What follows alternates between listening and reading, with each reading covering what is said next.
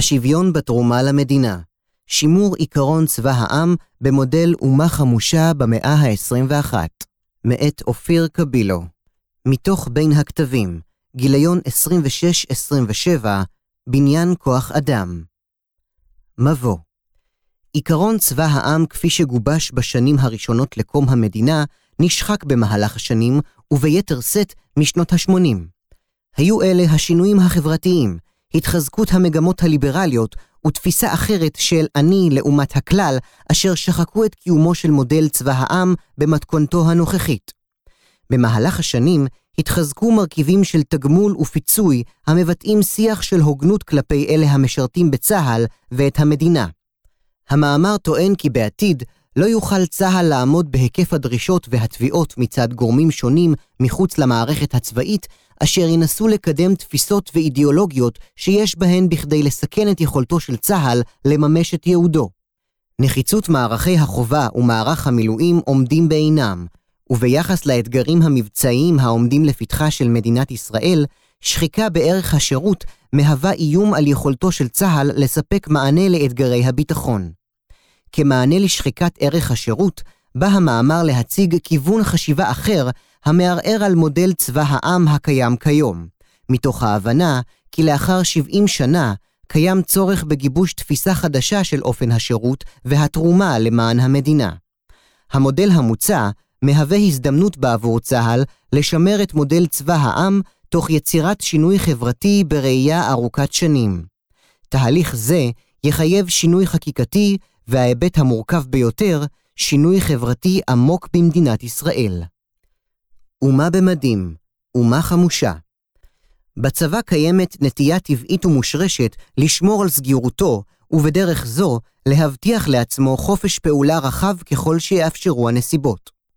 א' ר' לקהם מפרט את הגורמים הקובעים האם גבולות הצבא יהיו חדירים או בלתי חדירים, כאשר המרכזיים שבהם מידת ההפרדה המבנית בתוך המערכת הצבאית, טבען של פונקציות שמערכת זו ממלאה, ורמת הלכידות של המערכת הצבאית. לקהם מנתח באופן השוואתי בין העוצמה האזרחית לעוצמה הצבאית ביחס לגבולות התחום הצבאי ביחס לתפקידי הצבא בפוליטיקה. בחלק זה אתמקד במרכיב אחד מתוך מכלול המרכיבים, והוא האומה החמושה, המתאים בהגדרה לצה"ל ולמדינת ישראל. על פי הגדרת לקהם לאומה החמושה, מושג הגבולות מסדיר את החלוקה בין תחומי הפעולה של שני הדרגים, הצבאי והאזרחי. במודל האומה החמושה, הגבולות מקוטעים. המשמעות היא שקיימת מעבריות והשפעה הדדית בין הספירה הצבאית לבין הספירה האזרחית. המוסדות האזרחיים חזקים, ועוצמתם גדולה מזו של המוסדות הצבאיים, אם כי במקרה הישראלי הייחודי, משקל הצבא עדיין משמעותי ביחס למוסדות המדינה. צבא הקבע הוא קטן, והגנת המדינה נשענת בעיקר על גיוס רחב ועל עתודות של אזרחים, כלומר, צבא ההמונים, ובגרסתו הישראלית, מערך המילואים של צה"ל המבוסס על מערך הסדיר. הכוחות המזוינים משולבים במטרות ובפעילות האזרחית, כאשר בהקשר הצה"לי ניתן לזהות זאת כדוגמת מורות חיילות, המשרתות בבתי ספר או בפעילות של צה"ל מול אוכלוסיות מוחלשות המגויסות לצבא. אם לכוחות הצבא לא קיים תפקיד אזרחי בעל משמעות, נוטה יוקרתם לרדת. כלומר, מאחר וצבא העם זוכה ללגיטימציה מתוך העם, תהליכים של ניתוק מהיבטי עיסוק חברתיים מנתקים אותו מהעם עצמו. קורה שהצבא מפתח השקפה מקצועית שעליה הוא מבקש להגן, אך הוא נתקל בקושי לשמור על המקצועיות לאור ערכים אזרחיים וקבוצות כוח אזרחיות. כלומר, לאור העובדה כי הגבולות בין המערכת האזרחית לבין המערכת הצבאית חדירים, ישנן השפעות אזרחיות על תהליכים בצה"ל. מודל האומה במדים בישראל הושפע מהדוגמה האירופאית. ראשיתה של האומה במדים הוא בתפיסה הרפובליקנית שהתפשטה מצרפת אל כמה מקומות באירופה החל מסוף המאה ה-18 ועד למאה ה-20. המודל העמיד במרכז לא רק את המדינה על מכשירי האלימות שבכוחה להפעיל, אלא גם את החברה האזרחית-לאומית המגויסת למען האומה ומטרותיה. ישראל מיום הקמתה היא אומה במדים. תהליך זה אף הצריך את כינונה של זהות ישראלית חדשה, השונה מאב הטיפוס היהודי הגלותי, ומאמינה כי ניתן לפתור בעיות מדיניות גם באמצעות הכוח. הישראלי החדש תופס את עצמו כמגויס בשליחותה של מדינת הלאום, ומוכן אף להקרבת חייו למענה. החברה הישראלית בחרה במודל אזרחות רפובליקני, שבו הפרט נמדד על פי תרומתו למען הקולקטיב. במודל האומה במדים, הצבא הוא צבא האומה יותר מאשר צבא המדינה. מקור כוחו אינו רק בארגונו או בגודלו, המושפע כמובן מהגיוס הכולל, אלא הוא מושפע גם ממעמדו בקרב האומה עצמה. סידורים שונים מחברים בין הצבא לבין החברה, ולכן מטשטשים הגבולות בין צבאי לבין האזרחי. באומה במדים, החיבור בין הצבא לחברה מביא לכך שהשיקול הביטחוני חודר למירב תחומי החיים ומשפיע על כלל רובדי המציאות, עד שלעיתים נבחנות ונשפטות בעיות חברתיות או פוליטיות לא פעם באמצעותו. העקרונות העיקריים של מודל צבא העם אוניברסליות הגיוס וחובת השירות בצה"ל, השתתפות ומעורבות של צה"ל במשימות במטרות חברתיות אזרחיות, השירות הצבאי כערוץ מרכזי לתרומה לחברה ולמדינה, וזיקה בין שירות צבאי לבין הון חברתי. כשמודל ישן פוגש מציאות חברתית חדשה.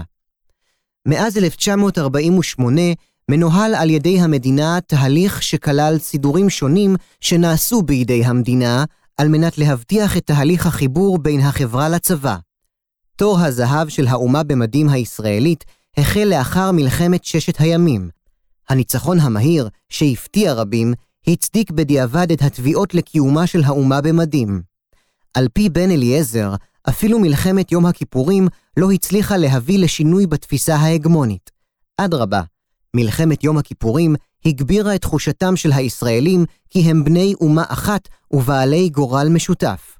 יתרה מכך, הלקח של ועדת אגרנט היה יתר מיליטריזציה של החברה, שמשמעותו גיוס כולל וכוננות מתמדת יותר מאשר בעבר, תוך הגברת עוצמתו של הצבא. מלחמת לבנון הראשונה יצרה את הסדקים הראשונים בתפיסה ההגמונית ופתחה פתח לביקורת חברתית, כפי שבאה לידי ביטוי בהפגנת מחאה של 400 אלף איש על הטבח שביצעו הנוצרים במחנות הפליטים בסברה ושתילה. תוך כדי המלחמה נוצרה תפיסה שונה בדבר זיקתה של החברה לצה"ל ולמלחמות שבהן הוא מעורב, ואל השיח הציבורי חדר לראשונה המינוח מלחמת ברירה. התפרצות האינתיפאדה ב-1988 הבהירה שצבא אומה המתבסס על גיוס כולל מתקשה לפעול כצבא שיטור בשל הרכבו החברתי המגוון ובשל הניגודים הפוליטיים בין חייליו. בקרב היחידות התגלעו חילוקי דעות בין החיילים, הן ביחידות סדירות והן ביחידות המילואים, לאור מאפייני הפעילות ואופן היחס לפלסטינים. חילוקי דעות אלה התפשטו גם לחברה כולה, בעיקר באמצעות חיילי המילואים, ומשם השפעה חוזרת על תפקודו של הצבא. תהליכים גאו-אסטרטגיים, כגון חתימת הסכם השלום עם מצרים והתמוטטות ברית המועצות, שסיימה את ההתגוששות הבין-מעצמתית במזרח התיכון, סימנו את תום עידן המלחמות הגדולות ואת צמצום הצורך בצבאות גדולים. גם לשינויים הכלכליים הייתה השפעה על פיחות במעמד האומה במדים כמודל של גיוס ושל לגיטימציה לפתרונות מלחמתיים. התגברות העומס על המעמד הבינוני ונטל המילואים שגדל באמצעות הגדלת הצבא לאחר מלחמת יום הכיפורים, ובהמשך תחזוקתו בדרום לבנון, נתנו את אותותיהם. המעמד הבינוני מימן באמצעות תשלום המיסים הן את תחזוקתו של צבא גדול, והן את נטל מדינת הרווחה המיטיבה יותר עם קבוצות אחרות. מסוף שנות ה-80 ובשיא בשנות ה-90, החלה ירידה בתחושת האיום הקיומי בישראל. תהליכי השלום, לצד הסכמים שכבר נחתמו בשנות ה-90, היו בין הגורמים שתרמו לתחושה זו. החשש מפני פרוץ מלחמה נראה לרבים מוחשי פחות ביחס לשנים עברו, והנושא הביטחוני החל לאבד מחשיבותו. עם שחיקת האתוס הביטחוני, החלה להתפתח מערכת ערכים חדשה בחברה הישראלית, שבאה לידי ביטוי בעיבוד אחידותה כחברה אחת מגובשת ומאוחדת סביב אתוסים ואידיאלים משותפים, ומעבר לקהילות. במקביל לשחיקת אתוס הביטחון, מאז שנות ה-80 התעצבה החברה הישראלית כחברת שוק, בשל חשיפתה לגלובליזציה ולתוכנית הכלכלית להצלת המשק מההיפר-אינפלציה של שנת 1985. את הגלובליזציה ליוו שינויים מבניים במשק ברוח הדוקטרינה הנאו-ליברלית שהגבירה את יכולת המשק להיחשף להשקעות, להגירת הון דו-כיוונית ולקשרי מסחר בינלאומיים. הגלובליזציה חיזקה את האתוס של כלכלת השוק, שמאפיין אותו שיח ליברלי אזרחי. במסגרת השיח החדש, שקעו הממלכתיות, הקולקטיביזם והחלוציות, ופינו את מקומם בקרב המעמד הבינוני גבוה בעיקר, לשיח האזרחי הליברלי. השיח הליברלי ניזון מחברת השוק שבה הכוחות המרכזיים גורמים לשחרור מהגבלות המדינה, וכך מטופח אתוס חדש המעמיד במרכז את הפרט, כמי שחופש הבחירה שלו וזכויות הקניין שלו זוכים לקדימות. בסדר היום הציבורי באו לידי ביטוי ערכים חדשים, כדוגמת אינדיבידואליזם, הפרטה, תחרותיות, הישגיות, הסמלה של מבחני הרווח והיעילות, צרכנות, דמוקרטיזציה, רגישות לשוויון ולזכויות האזרח. השיח החדש בישר את הרחבת גבולותיה של הכלכלה על חשבון החברה והפוליטיקה. בחילופי המאות ה-20 וה-21 עברה החברה הישראלית שינוי רדיקלי, מחברה קולקטיבית בראשיתה לחברה אינדיבידואליסטית יותר בשנות ה-90. אך בעשור הראשון של המאה ה-21, זהות זו נהייתה מורכבת יותר. זהות שמשתמשים בה בערבוביה רכיבים עולמיים ורכיבים מקומיים. הגלובליזציה הביאה לשחיקת מעמדו של האתוס הרפובליקני, שכונן היררכיה חברתית הבנויה על הקצאת זכויות אזרח דיפרנציאליות, בהתאם לדימוי של תרומת הקבוצות השונות לפרויקט הלאומי, בעיקר הצבאי. תרומה למדינה שוב לא הייתה אמת המידה המרכזית לחלוקת תגמולים חברתיים ולהצדקת דומיננטיות חברתית. הדומיננטיות של המעמד הבינוני-חילוני בוססה ללא הזדקקות להקרבה הצבאית כמנגנון המקנה לגיטימציה, והלגיטימציה נשענת עתה על זיהויה של קבוצה זו עם אתוס השוק. ישראלי ורוסמן מתארות זאת כהתפתחות של שני תהליכים מקבילים. מצד אחד, חלקים בחברה הישראלית שהחלו לאמץ ערכים פוסט-לאומיים, חילוניים, אינדיבידואליסטיים, אוניברסליים ודמוקרטיים, ערכים שהם חלק ממגמה גלובלית פוסט-ציונית. מצד שני, חלקים אחרים בחברה הישראלית חזרו לערכים נאו-לאומיים, מקומיים, המדגישים זהות מקומית פרטיקולרית, שהיא במידה רבה נאו-ציונית. את הביטוי הצבאי לתהליכים אלה ניתן לזהות כבר בשנות ה-90 עם משבר המוטיבציה, כפי שכונה בשיח הציבורי. ביטוייה של מגמה זו מגוונים. ירידה ברורה, איטית אך מתמדת, ברצון הכללי להתגייס לצבא, כרסום בנכונות להתגייס לחילות קרביים, היחלשות ברצון להתנדב לקורסי פיקוד, עלייה במספר הצעירים המורידים פרופיל, וגידול ניכר בנשירה של צעירים לפני ובמהלך השירות מסיבות נפשיות. כך, הקטנת תגמוליו הסמליים של השירות הצבאי בעבור הקבוצות המבוססות הביאה לקריאת תיגר על הקשר הגורדי הרפובליקני שבין חיילות ובין אזרחות. בשלב זה ובהמשך, ככל שנשחקו התגמולים הסמליים, נדרשו יותר ויותר תגמולים חומריים. השירות הצבאי החל להיתפס כגורם מעכב, המפריע לבני המעמד הבינוני גבוה למצות את יתרונותיהם הראשוניים בשוק העבודה התחרותי. הפיחות בערך השירות הועצם ככל שהצבא נעשה פחות רלוונטי כמקור להרכשת תכונות הנדרשות בשוק העבודה, העתיר טכנולוגיה והון ולא עתיר עבודה. ההיררכיה הצבאית שוב לא היוותה מקור לחברות מקצועי בכלכלה המאופיינת בהופעתם של ארגוני הייטק שטוחי היררכיה ובהתגברות ערכים של יזמות עסקית. ישראלי ורוזמן מביאות נקודת מבט אחרת על תהליך שחיקת ערך השירות.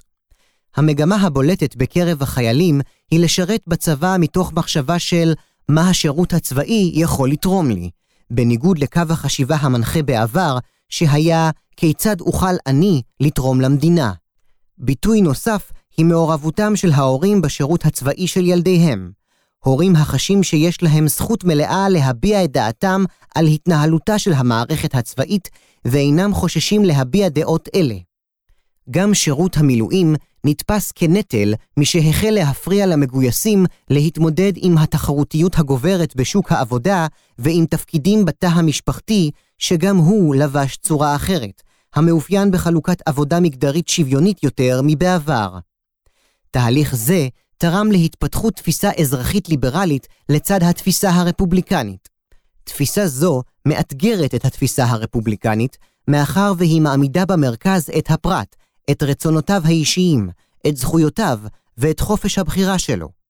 העמדת הפרט במרכז, משמעותה שלמדינה אין עדיפות על פני הפרטים, ותפקידה למלא את צרכיו של הפרט תוך פגיעה מינימלית בזכויותיו. מכאן נגזר שמימוש האזרחות וזכויות הפרט והאזרח אינן מותנות בתרומתו של היחיד לקולקטיב, אלא הוא אינדיבידואלי, אוניברסלי ושווה. מאבק זה יוצר תהליך ערעור מצד קבוצות חברתיות שונות על מרכזיותם של הביטחון ושל הצבא בחיים האזרחיים. קבוצות שונות מבקשות להגביל את הלגיטימציה של המדינה לתבוע מיחידים ומקבוצות השתתפות בקידום יעד הביטחון, אם הדבר נוגד את אמונותיהם, את ערכיהם או את אורח חייהם.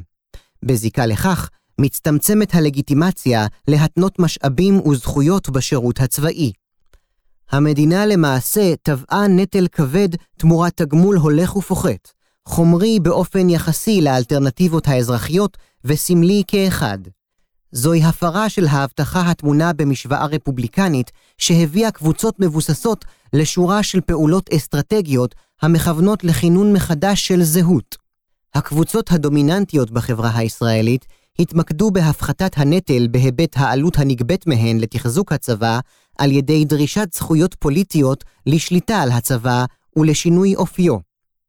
הפיחות המתמשך במודל אומה במדים הביא להתפתחותן של שתי זהויות נפרדות בישראל, הצבאית מצד אחד והאזרחית מהצד השני. התפתחותן של שתי הזהויות מלמדת על קריאת תיגר כנגד העקרונות שעליהן ביססה המדינה בעבר את שליטתה.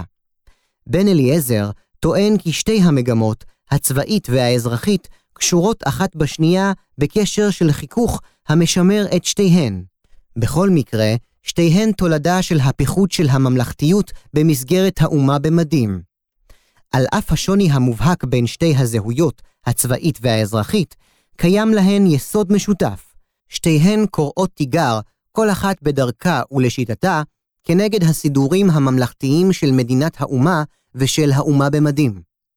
לפי בן אליעזר, קיומן מהווה הוכחה בולטת לכך שהשינוי החברתי בישראל מתחולל, שכן עיקרון הממלכתיות בו אינו כה מרכזי כפי שהיה.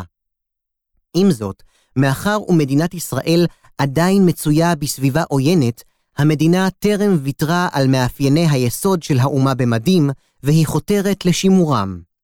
שתי הזהויות, כל אחת על פי דרכה, מביאות לפוליטיזציה של הביטחון וגורמות לצבא להיות חלק מהוויכוח הפוליטי הפנימי.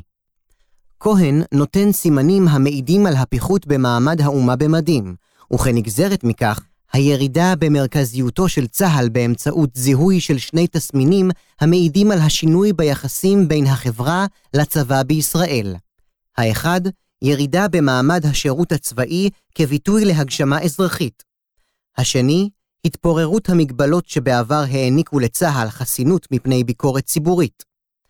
עוד מוסיף כהן, בהתייחס לשני תסמינים אלה, כי הניסיון מלמד כי לחצים חברתיים יכולים לחופף אסטרטגיות במבצעים צבאיים, כפי שקרה למדינות החזקות ביותר, ברית המועצות באפגניסטן וארצות הברית בווייטנאם. מתוך דבריו, אנו למדים כי התמורות והשינויים ביחסים בין חברות לבין צבאותיהן יכולים להשפיע בדרכים מבצעיות ספציפיות מאוד. אך לא רק. גם כאשר השינויים החברתיים או המדינתיים, ואף שינוי במאפייני האיום על המדינה, מתחוללים בהדרגה, הם מחייבים שינויים במבנה ובהפעלת הצבא בעתיד. וכאשר הם משולבים, כפי שקורה בישראל, הם יכולים לחולל מהפכה במארג של ביטחון המדינה והשמירה עליו, וליצור אפשרות של המרת מצב המלחמה בשלום. במודל של צבא העם, הנובע מהיותה של מדינת ישראל תחת ההגדרה של אומה חמושה, הצבא מהווה את המוקד שאליו מופנות אותן השפעות מצד גורמים שונים, המזוהים עם אג'נדות, הן מהצד הליברלי והן מהצד השמרני. על בסיס המודל של לקהם, ניתן להבין את ההשפעה החיצונית על תהליכים וקבלת ההחלטות בצה"ל, שלב המהווה אתגר בעבור מקבלי ההחלטות בצה"ל, בעקבות התערבות של גורמים חיצוניים, וזאת מבלי ליצור הבחנה בין הגורמים באשר הם. הצורך בשימור מודל צבא העם יביא להתגברות הדרישות והתביעות מצד גורמים שונים במגוון נושאים. ככל שיגברו תביעות אלה, יש בהם בכדי להוות מרכיב שמדינת ישראל לא תוכל לעמוד בו מבחינת המתחים החברתיים, ובחלקן של התביעות, מבחינת העלויות התקציביות הנגזרות מהם. מדינת ישראל נדרשת לשמר את מודל צבא העם הכרוך בשימור צבא סדיר המבוסס על גרעין שירות חובה המהווה את הבסיס למערך המילואים. החברה בישראל, שכבר אינה מקדשת את השירות הצבאי בסדיר ובמילואים, מאתגרת את קיומם של האומה החמושה ועיקרון צבא העם במתכונתו הנוכחית. על כן, נדרש לבחון מודל שירות חדש, מודל שבבסיסו מאתגר את המדינה ואת החברה בישראל. שיקולים לדבקות במודל צבא העם המחקר והשיח בסוגיית הדרכים היעילות ביותר לגייס כוח אדם לצבא ארוך שנים, כמו תופעת המלחמה עצמה. בטרם אצלו למשמעותו של המודל החדש, נדרש לשאול האם צבא העם עדיין נחוץ לצה"ל ולמדינת ישראל. גם בנושא זה נכתבו אין ספור מאמרים, בעד ונגד שינוי מודל צבא העם. בחלק זה, אנסה להתמקד בכמה סוגיות מפתח בשיח הער בנושא עתידו של צבא העם במדינת ישראל. סטיוארט כהן טוען שאין שיטת גיוס מושלמת, ולמרות השנים הרבות והניסיון שנצבר במהלך מאות שנים של היסטוריה צבאית, לא נמצאה נוסחה אחת שתהיה רלוונטית לכל חברה ולכל מצב. על כן, טוען כהן, מאחר ואין שיטת גיוס אחת המתאימה לכל מצב ולכל אומה, חלה חובה על מעצבי המדיניות הצבאית לבחון את תקפותה של השיטה הנהוגה בצבאם. צבא שאינו מבצע בדיקה מעמיקה, מסתכן בבזבוז המשאב האנושי, משאב המהווה נכס משמעותי ביותר מבין כל מאגרי העוצמה הלאומיים. על פי כהן, המחקר מסמן שלושה שיקולים מרכזיים המשפיעים על קביעת הרכבו של הצבא, השיקולים המבצעיים, התקציביים והחברתיים. אסקור בקצרה כל שיקול. השיקולים המבצעיים נובעים מן הערכות בנושא האיומים הביטחוניים בפועל או העתידיים, ומהם נגזרות המשימות העומדות בפני הצבא. לכאורה מדובר בשאלות צבאיות מקצועיות, אך מאחר ומדובר בסוגיות בעלות חשיבות אסטרטגית, ההחלטה הסופית תהיה של הדרג המדיני. השיקולים התקציביים בוחנים את העלות הכלכלית של שיטות גיוס שונות. הבחינה מתייחסת לעלות הישירה של כל שיטה מבחינת תשלומים למשרתים, וכוללת גם הסתכלות על השפעות כלכליות נלוות, שעיקרן איזו שיטת גיוס תפגע הכי פחות במשק. השיקולים החברתיים נוגעים בסופו של דבר בשאלה המרכזית איזו שיטת גיוס עשויה לזכות בתמיכת הציבור ואיזו צפויה לעורר התנגדות. התשובות מושפעות מתדמיתו הציבורית של הצבא וממעמדו של השירות הצבאי באתוס הקולקטיבי הנוכחי. כהן מסכם את הדברים וטוען כי בקרב חלקים בציבור הישראלי חל שינוי תודעתי עמוק במעמדו של צה"ל בכלל ושל הגיוס לשורותיו בפרט. כתוצאה מכך, השירות הצבאי, שנחשב בעבר לגורם מאחד בחברה הישראלית, הפך לגורם מפלג, וזאת בגלל ריבוי המלש"בים שאינם משרתים בצה"ל מסיבות כאלה ואחרות. בעוד כהן מציג את הצורך בבחינה ואת האופן שבו נכון לבחון את שיטת הגיוס הרלוונטית למדינת ישראל, מציג גרשון הכהן שלוש נקודות מבט שדרכן הוא בוחן את הערכיות ואת הנחיצות של צבא העם. האחת, הצורך הביטחוני, והשנייה, המימד הערכי. בהתייחס לצורך הביטחוני, הכהן קובע באופן נחרץ כי במדינת ישראל לא יימצאו מספיק בני נוער מוכשרים וטובים שיבחרו בשירות צבאי כדרך חיים לשנים רבות, לא בכמות הנדרשת ולא באיכות הרצויה לצה"ל. כאשר מדובר בבניין הכוח הצבאי למלחמה, אין למדינת ישראל אפשרות אחרת מלבד מודל צבא העם. משמעות הדברים היא כי נמשיך להיות חברה ומדינה המגייסות את כל משאביהן בשעת מבחן. בתהליך מתעצם וגובר, נדרשים צבאות מודרניים למיומנויות לחימה מתקדמות שאין דרך להשיגן ללא התמסרות מקצועית לתחום התמחות הנרכש כדרך חיים. אמנם בצה"ל קיימות יחידות מיוחדות המבוססות על אנשים המקדישים את חייהם לשירות כחיילים מקצועיים שכירים. אבל כוחות אלה תמיד יהיו קטנים, ואין ביכולתם להעמיד את המענה הכולל אל מול כל האיומים ואל מול היקף הקרבות של מלחמה. על כן, נדרשות שתי יכולות אלה של צבא, צבא רחב היקף, התומך ביחידות עילית קטנות, אשר מגויס בגיוס חובה. מבחינה פונקציונלית, נדרש שילוב בין יחידות עילית באיכות ייחודית לבין צבא בינוני ורחב היקף, המסוגל לתמוך אותן בשעת מבחן אם תיווצר. הכהן מתייחס למדד הערכי, וטוען כי בהיבט הציבורי, חלה חובה על הציבור להתארגן כחברה בחלוקת נטל החובות, כדוגמת החובה הציבורית לגייס את מלוא כוח הציבור למלחמה. המימד הערכי מדגיש כאן כיצד ראוי לקיים את הזיקה שבין הפרט לבין המדינה והחברה שבה הוא חי. בראייתו של הכהן, מדינת ישראל חייבת להמשיך להיות חברה שבה קיימת חובת גיוס בכל הרבדים של העשייה הלאומית. קשה לתאר חברה כלשהי המתקיימת כקהילה מלוכדת ואינה מגויסת לרעיונות המייצגים סיפור על משותף. החברה הישראלית מתאפיינת בשסעים ובפילוגים רבים כל כך. שירות משותף מהווה לא רק סיכון, אלא גם הזדמנות לשימור ולחיזוק זיקתו של הפרט לקולקטיב ולשמירת האחדות בעם. בחלק זה של המאמר עמדתי על החשיבות בשימורו של צה"ל תחת עיקרון צבא העם, בראיית איכותו לצד היבטים פונקציונליים וחברתיים. על כן, השינוי נדרש להיות בסביבה שמחוץ לצה"ל, בחברה הישראלית. שינוי זה יקרין ויחזק את מודל צבא העם ביתר שאת. שימור עיקרון צבא העם במאה ה-21, הצעה למודל חדש. לאורך המאמר עמדתי על השינויים החברתיים במדינת ישראל ועל התפתחותן של שתי משוואות, הרפובליקנית והליברלית, כאשר ביניהם מתפתח מרחב השפעה הבא לידי ביטוי בהשפעה על צה"ל. המודל החדש של שוויון ושל הוגנות באומה חמושה קורא תיגר על שתי המשוואות, ולאחר 70 שנה מציג מודל רלוונטי לשימור עיקרון צבא העם באומה חמושה. המודל החדש שואף לצמצם את המתחים החברתיים ולהביא לשינוי בשיח בסוגיית השירות של אוכלוסיות שונות בצה"ל, בסדיר ובמילואים. המודל החדש מציג תפיסת שוויון לא רק כלפי כלל האוכלוסיות במדינת ישראל, אלא בא להוביל לתפיסה שוויונית גם בקרב המשרתים בצה"ל.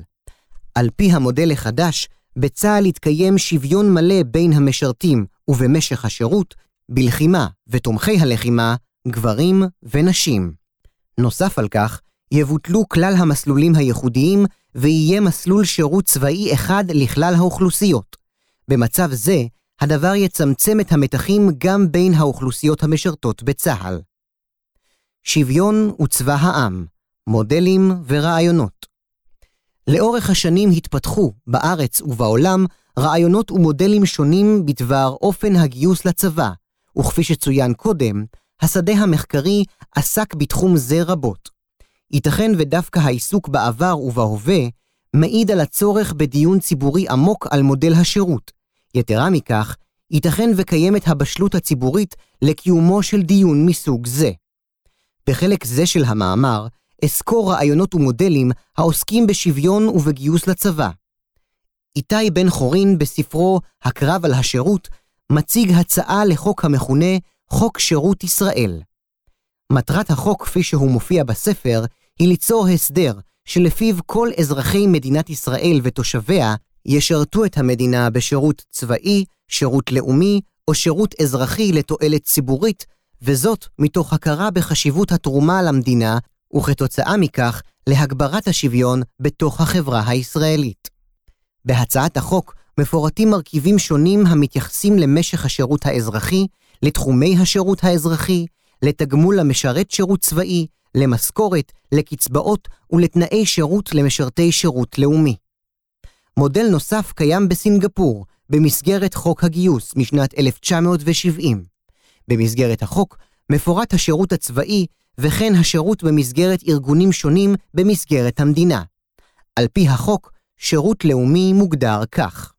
ציטוט: National service means service under Part 3 in the armed forces and service in such other force, body or organization as the minister may designate for this purpose by notification in the Gazette. נוסף על כך, בהגדרות החוק כתוב מהו שירות, כאשר השירות הצבאי והשירות הלאומי רשומים כשירות שווה. משמעות הדבר כי השירות הצבאי והלאומי הם בעלי משמעות זהה. יתרה מכך, השירות הלאומי מופיע בחוק הגיוס ולא במסגרת חוק נפרד. ציטוט: Service means national service and regular service. החוק הסינגפורי כולל מרכיבים נוספים, כגון משך שירות של שנתיים בשירות לאומי, מספר שעות של פעילות, חופשות, חובות דיווח ועוד. זוהי דוגמה כיצד מדינה הדומה מאוד במאפייניה למדינת ישראל, גם סינגפור מבוססת על עיקרון אומה חמושה מהשנים הראשונות לקיומה כמדינה, הגדירה בחוק את החובה של כלל אזרחי המדינה לשרת את המדינה. מכאן אני מסיק כי הדבר אפשרי בעבור מדינה המחליטה לפעול בדרך כזאת, וזאת מהסיבה כי בכוחה של המדינה לעצב מחדש תהליכים חברתיים הקשורים בחוסנה הצבאי והחברתי. עופר שלח, בספרו "האומץ לנצח", מציג מודל לפיו על בסיס חקיקת חוק לשירות אזרחי-ביטחוני, שירות הוא בגופים אזרחיים בעלי משמעות ביטחונית בלבד. על פי המודל המוצע, יהפכו גופים אלה בהדרגה למסגרת שירות חלופית יחידה לשירות צבאי, תוך ביטולו של השירות הלאומי והשירות האזרחי במתכונתם הנוכחית. לפי שלח, הקריטריון היחיד להכללת גוף כלשהו בשירות זה יהיה משמעותו לצורכי הביטחון בשגרה ובחירום. משטרה, חילוץ והצלה, כיבוי אש, ייכללו במודל. חינוך, רווחה ובריאות לא ייכללו בו. לדבריו, שירות זה לא יפחת באורכו מהשירות הצבאי המינימלי, ויזכה את המשרת בגופים אלה בהטבות שלהם זכאי חייל בשירות עורפי בצה"ל.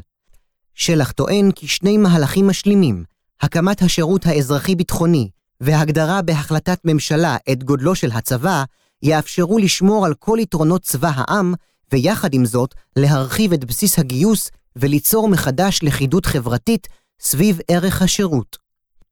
מתוך סקירה קצרה זו על מודלים ועל רעיונות שונים על שוויון וגיוס לצבא, ניתן ללמוד על המורכבות בקביעת מודל גיוס המתאים למגוון רחב של אוכלוסיות, על אחת כמה וכמה במדינת ישראל, המורכבת ממגוון רחב של אוכלוסיות, מימין ומשמאל, חילונים ודתיים, ערבים ויהודים, מיעוטים ועוד.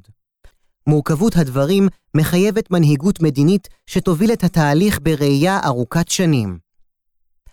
הצעה למודל חדש המודל החדש של האומה החמושה, המציג גיוס של כל משאבי המדינה לחיזוק חוסנה החברתי והצבאי, מתבסס על שני עקרונות יסוד, שוויון והוגנות.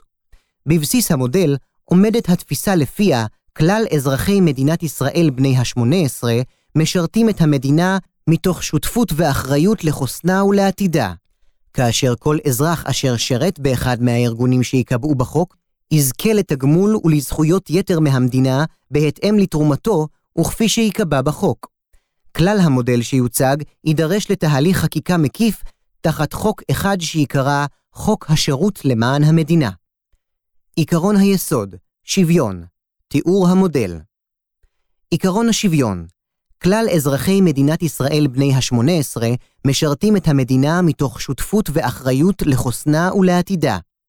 כלל אזרחי מדינת ישראל בני ה-18 יתגייסו לאחד מהארגונים שייקבעו בחוק. האוכלוסייה היחידה שתהיה פטורה הינה אוכלוסייה שמסיבות רפואיות אין ביכולתה לשרת את המדינה. העדיפות בבחירת כוח האדם המתאים ביותר תהיה לצה"ל, גברים ונשים כאחד, ולאחר מכן כלל האוכלוסיות ישובצו לארגונים הבאים כיבוי אש, משטרה, שירות בתי הסוהר, עבודת סיעוד, אבטחת בתי ספר, מורים ומורות בבתי ספר, וכל ארגון אחר שייקבע בחוק ולתקופה שתיקבע.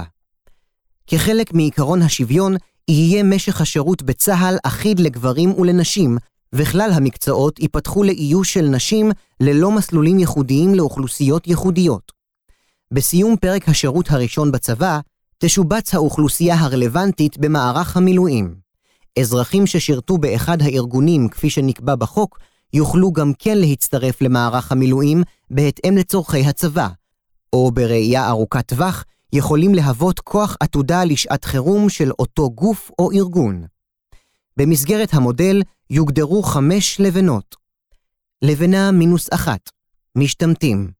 אוכלוסיות שבחרו להשתמט מכל תרומה למדינה וכנגדם יינקטו צעדים ופגיעה בהטבות שונות מטעם המדינה. לבנה אפס, אוכלוסיות שמסיבות רפואיות ועקב מגבלות פיזיות לא יהיו מחויבות בשירות באף ארגון. במקרה כזה, זכויותיהם לא ייפגעו, אך הם לא יזכו להטבות בגין תרומה למדינה. אוכלוסיות אלו יוכלו להתנדב לשירות צבאי או לשירות חברתי, וכך לזכות בהטבות המוצעות לכלל המשרתים. לבנה אחת, שירות צבאי, שירות חובה, שירות במסגרת צה"ל לתקופות שירות שייקבעו בחוק. יתקיים שוויון בין גברים ונשים, ויבוטלו כלל המסלולים הייחודיים בצה"ל. לבנה 2, שירות חברתי, שירות בארגונים וגופים שאינם צבאיים ונקבעו בחוק, כיבוי אש, סיעוד, אבטחת בתי ספר, משטרה, בתי חולים. לבנה 3, שירות מילואים, אוכלוסיות שסיימו שירות חובה והמשיכו לשירות מילואים. קיימת אפשרות טכנית להתנדב לשירות מילואים גם לאחר שירות חברתי על פי צורכי צה"ל. ייקבעו מכסות על ידי המדינה לאוכלוסיות שונות בעלות ייחוד וצרכים, חרדים, ספורטאים מצטיינים, אמנים ועוד. עקרון היסוד, הוגנות, תגמול, תיאור המודל. עקרון ההוגנות המדינית, כל אזרח אשר שרת באחד מהארגונים שייקבעו בחוק, יזכה לתגמול ולזכויות יתר מהמדינה בהתאם לתרומתו וכפי שייקבע בחוק. הביטוי של קבלת זכויות יתר משקף הוגנות כלפי אותה אוכלוסייה התורמת למדינה, הגם שזה יהיה מכוח חוק. מודל התגמול ייקבע על ידי המדינה באופן שוויוני לכלל האוכלוסיות, ויהיה מותאם לשירות על פי הלבנות שסוכמו ופורטו קודם. מי שלא ישרת את המדינה, וללא פטור שהונפק מטעם המדינה, יספוג פגיעה בזכויותיו כאזרח במדינת ישראל. הפגיעה תבוא לידי ביטוי בזכויותיו הסוציאליות, בהקצבות מביטוח לאומי, בדמי אבטלה, בקבלה לעבודה בשירות הציבורי, בקבלה לאוניברסיטה, ועוד. מודל התגמול המותאם מציג את אופן קבלת התגמול המותאם על ידי המדינה, כאשר התגמול הוא מצטבר ביחס ללבנה שבה אתה משרת. חייל המסיים שירות צבאי חובה תקין ולא ממשיך לשירות מילואים, יקבל שני מרכיבים במודל התגמול. במידה וימשיך לשירות מילואים, יקבל את המודל המותאם למי ששירת בלבנה 3. סיכום באומה חמושה, כמדינת ישראל, הצבא חשוף להשפעות חברתיות חיצוניות. צה"ל, בהיותו צבא העם, זקוק ללגיטימציה של הציבור על מנת לשמר את כוחו, הן בהיבט החברתי והן בהיבט הצבאי המובהק. השינויים שחווה החברה הישראלית משנות ה-80 באופן טבעי משפיעים על צה"ל. השפעה זו נובעת מגבולות חדירים בין המערכת האזרחית למערכת הצבאית. שינויים אלה תרמו להתפתחותן של שתי משוואות. משוואה רפובליקנית שעל בסיסה הוקמו המדינה וצה"ל, ומשוואה שנייה, המשוואה הליברלית, המהווה ביטוי לשינויים במדינת ישראל כחלק מתופעה גלובלית שאינה ייחודית רק לחברה בישראל. התפתחותן של שתי המשוואות המייצגות אג'נדות שונות מצאו בצה"ל כר נוח להשפעה מעצם כוחו ומקומו בחברה הישראלית, וזאת על מנת להשפיע ולקדם את תפיסותיהם. בהיותו של צה"ל חשוף להשפעות אלה, ובעקבות ההשפעה הרבה של החברה על הצבא, יש בתהליך זה בכדי לסכן את יכולתו של צה"ל לממש את ייעודו. לאורך המאמר עמדתי על הצורך בשימורו של צה"ל כצבא העם, הן בהיבט הצבאי והן בהיבט החברתי. הפיכתו של צה"ל לצבא מקצועי משמעותה צבא בינוני, המורכב מאוכלוסיות מוחלשות, שימצאו בצבא מקום עבודה. כמו כן, התחדד חוסר השוויון החברתי, לפיו בעוד ישנם כאלה שלא משרתים, חיילים מקרב האוכלוסייה המוחלשת נהרגים למען המדינה. תהליך זה של הפיכת צה"ל לצבא מקצועי כרוך בעלויות תקציביות דרמטיות, ויש בו בכדי לגרום להתפתחותו של צבא שאיכותו תהיה פחותה ביחס לאוכלוסיות המשרתות כיום בצה"ל. לוי כותב, ציטוט: חלק מהגיוס לצבא מקצועי יושתת על שכבות מצוקה. התגמול שהצבא יציע מול החלופות בשוק העבודה האזרחי יהווה תמריץ לגיוס בעבור קבוצות אלו. כך, מצוקה חברתית תביא צעירים למכור את שירותם לצבא. המאמר פירט רעיונות ומודלים הקיימים כיום בדבר שילוב שוויון ושירות צבאי. הצגתי את הדוגמה של סינגפור לצד רעיונות שונים ומגוונים של שירות צבאי ושירות לאומי. רעיונות אלה משקפים יותר מכל את הצורך בשיח ציבורי עמוק בדבר הצורך בשינוי חברתי ומעבר לשיח של שוויון והוגנות בגין השירות למען המדינה של כלל האוכלוסיות במגוון דרכים. יתרה מכך, במודל המוצע לא יהיו דרישות סקטוריאליות למסלולי שירות או תביעות ודרישות לכל קבוצה נפרדת המשרתת בצבא או במסגרת ארגונים חברתיים. המדינה תתגמל את כולם באותו אופן ובאותה מידה, בגין אותו שירות למען המדינה. על ידי כך, יוגדר מחדש משטר האזרחות, ויתבסס על תגמול אחיד בגין התרומה למדינה, ולא בעקבות שיוך מגזרי. באמצעות מהלך זה, תצמצם מדינת ישראל את המתחים החברתיים, ויינתן פתרון גם לנושא הנשיאה בנטל וחלוקה שוויונית יותר, כי חלק מהאנשים ישרת במדים, וחלק אחר ישרת בשירותים קהילתיים, ושניהם ישרתו את החברה בישראל. המודל המוצג אינו חף מקשיים, ואף קיימים בו חסרונות וסכנות. מהלך מסוג זה, שבו נדרש עיצוב מחדש של החברה בישראל, טומן בחובו סכנה להיווצרותו של קרע בקרב ציבורים מסוימים, וחוסר יכולת מצידם להכיל את התהליך ואת המעבר לשיח של שוויון בין כלל האוכלוסיות במדינת ישראל, בין גברים ונשים. סכנה נוספת במהלך היא העמקת השסעים החברתיים במדינת ישראל, וכך בעקיפין לפגוע ביכולתו של הצבא לשמר את הלגיטימציה הציבורית עד לכדי חוסר יכולת לגייס אוכלוסיות שונות. ריבוי הקולות בהתייחס למודל השירות והצורך בשוויון יחייבו את תחילתו של שיח ציבורי עמוק שיקיף את כלל המגזרים. זה יהיה הביטוי הראשון ליצירת מרקם חברתי חדש במדינת ישראל, ומודל שירות שיספק את צרכיה הביטחוניים והחברתיים של מדינת ישראל.